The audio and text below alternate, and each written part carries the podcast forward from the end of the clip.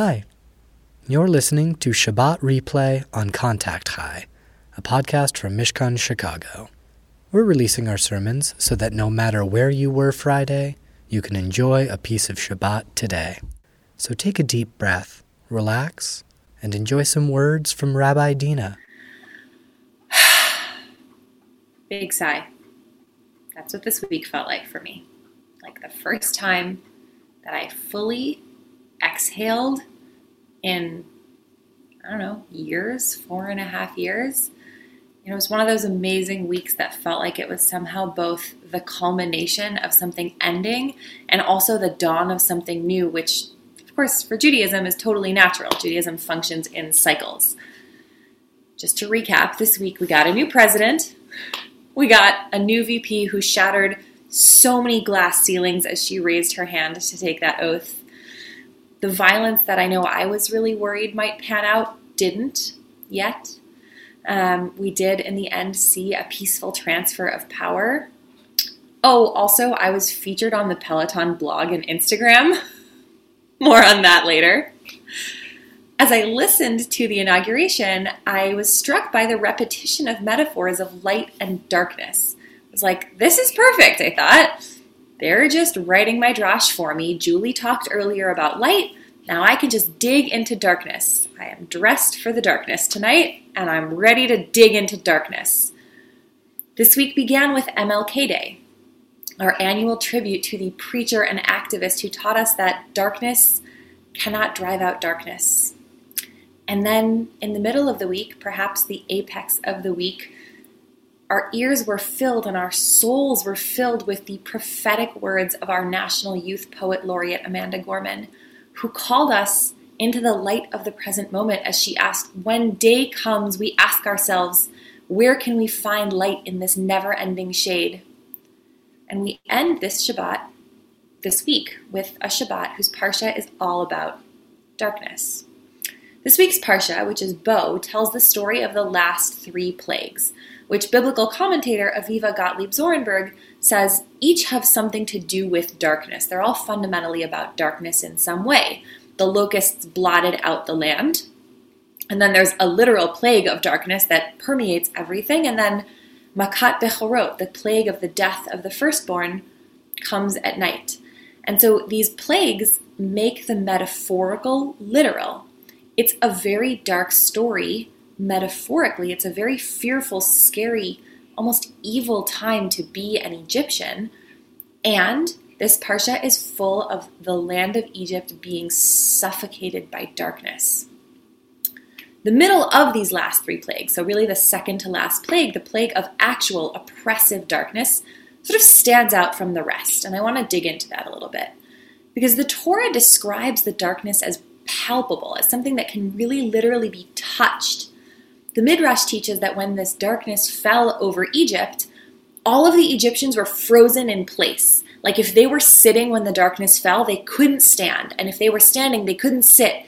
And so on and so on. They were frozen exactly as they were. And so for three days, nobody could move. Nobody could see anything. Nobody could speak. All of the Egyptians were suspended, unmoving, in space as time continued around them. It's the opposite of the way that Heschel describes Shabbat as being a time that we leave the physical world and enter time. They were frozen in the physical world. The plague of darkness that blotted out the world to the Egyptians, the Torah says it didn't touch the Israelites who still had light in their homes. They could still move around. They could still see. And one Midrash tells actually a very frightening story of the Israelites entering the Egyptian homes as the Egyptians were immobilized by the darkness and just taking inventory of the homes, which is sort of a foreshadowing for later when the Israelites are going to take all sorts of riches from the Egypts, Egyptians as they leave. And the Egyptians, of course, were frozen by this darkness. They weren't able to respond, to call out. They couldn't see what was happening. It must have been terrifying to be an Egyptian in your own home, feeling someone else moving about and not being able to do anything about it, having absolutely no control. And Gottlieb Zornberg reads this sort of darkness not as a phenomenon of nature. She reads this midrash and she says, this darkness wasn't a natural catastrophe or a natural occurrence. This was an inner, excuse me, an inner experience of each individual Egyptian. In her words, a catatonic terror of absolute helplessness. And so we lift our gaze not to what stands between us, but what stands before us, Gorman preached this week. We close the divide because we know to put our future first, we must first put our differences aside. We lay down our arms so we can reach out our arms to one another. This is exactly what the Egyptians could not do. And in the end, it trapped them in fear as they listened to their own neighbors and the victims that they oppressed survey their homes. The plague of darkness, it wasn't just an absence of light, right? It was like a vacuum that sucked out the possibility for light to even exist. The Italian commentator Sforno imagines this sort of palpable, paralyzing darkness as a physical transformation of the very air of Egypt that makes it incapable of absorbing light even in the morning.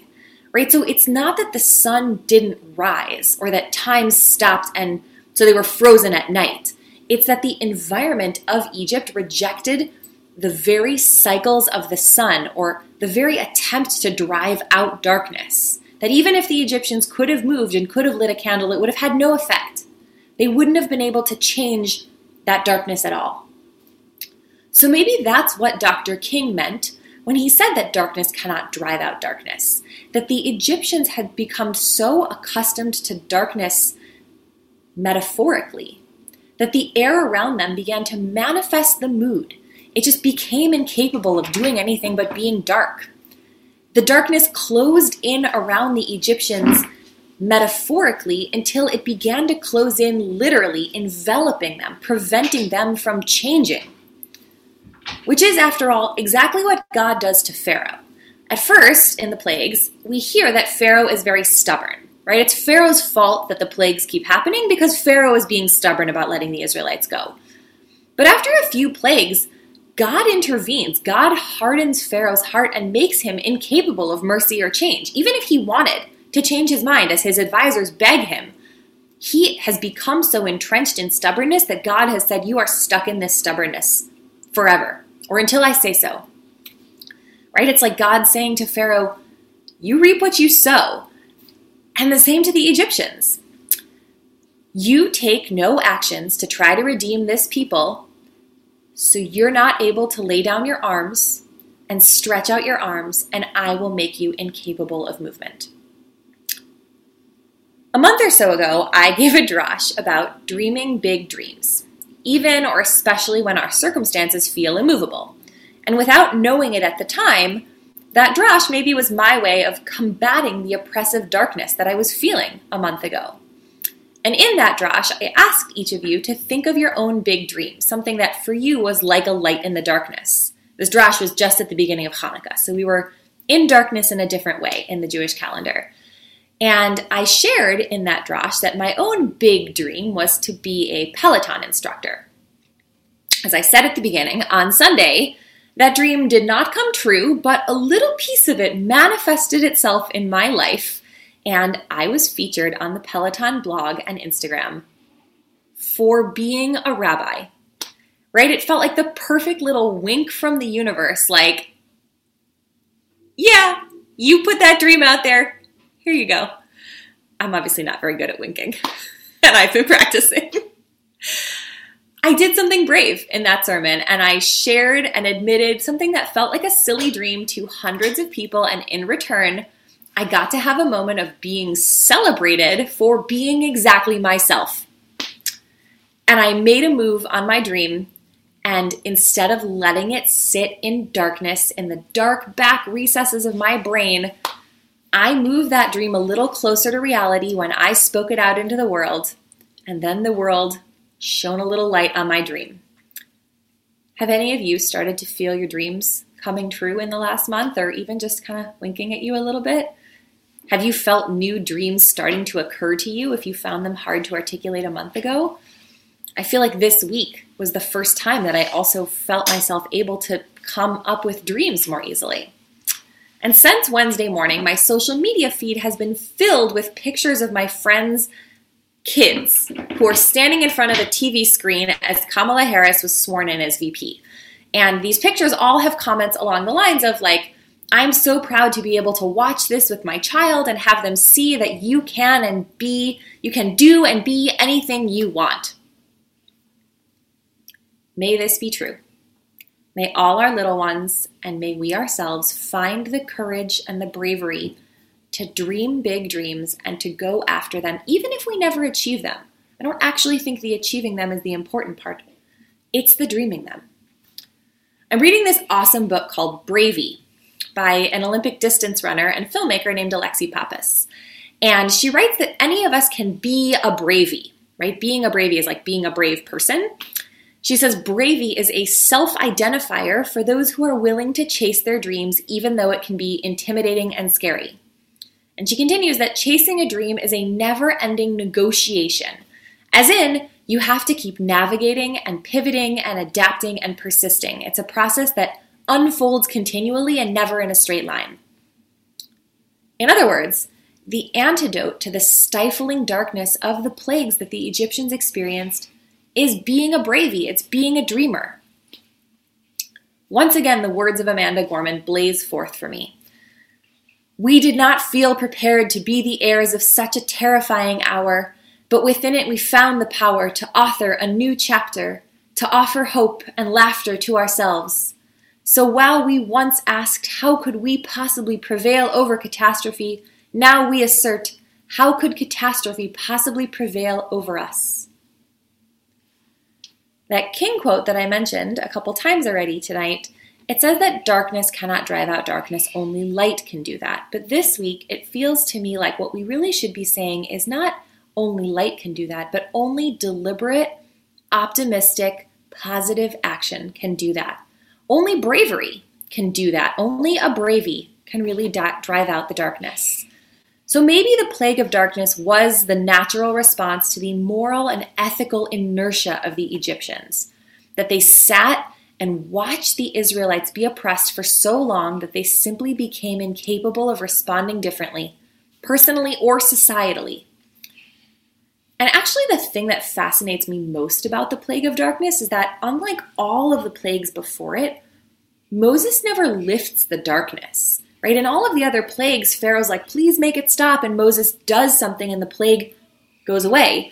With the plague of darkness, the Torah just says that for three days the Egyptians were stuck in darkness. We don't get any kind of response from Pharaoh. We don't get a response from Moses.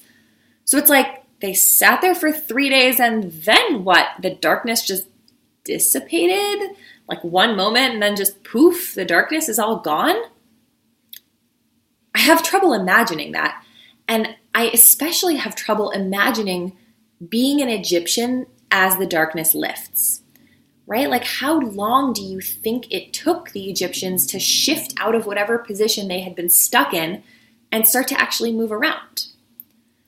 How long until they shed the trauma of having been captured by that darkness? I'm guessing it took way longer than three days.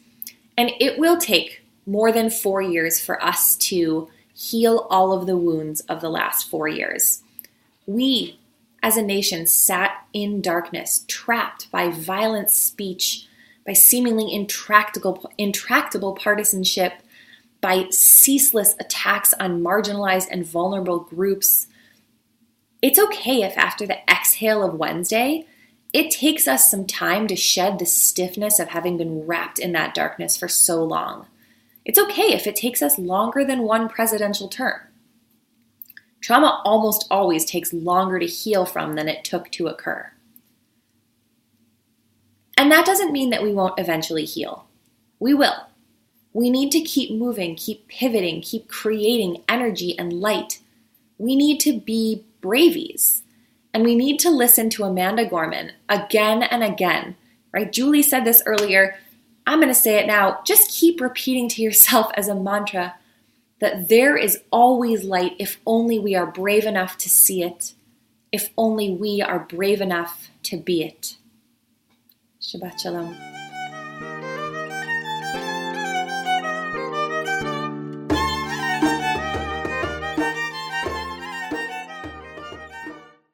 You've been listening to Shabbat Replay on Contact High, a podcast from Mishkan Chicago. If you enjoyed this sermon and want to join us live, tune in to Shabbat services through Facebook most Fridays of the month and through Zoom two Saturday mornings a month. Our schedule of services and programs can be found at mishkanchicago.org slash events, where there's also a link to donate and support our work. And you can visit us on Facebook or Instagram at Mishkan Chicago. Until then, please feel free to subscribe and leave us a review. As always, we want to hear from you. This episode has been brought to you by me, Zach Weinberg, our editor and producer, Hannah Rehack, our rabbinical team, Rabbis Lizzie Heidemann and Dina Cowens, and our director of communications, Ashley Donahue. On behalf of Teen Mishkan, thanks for tuning in.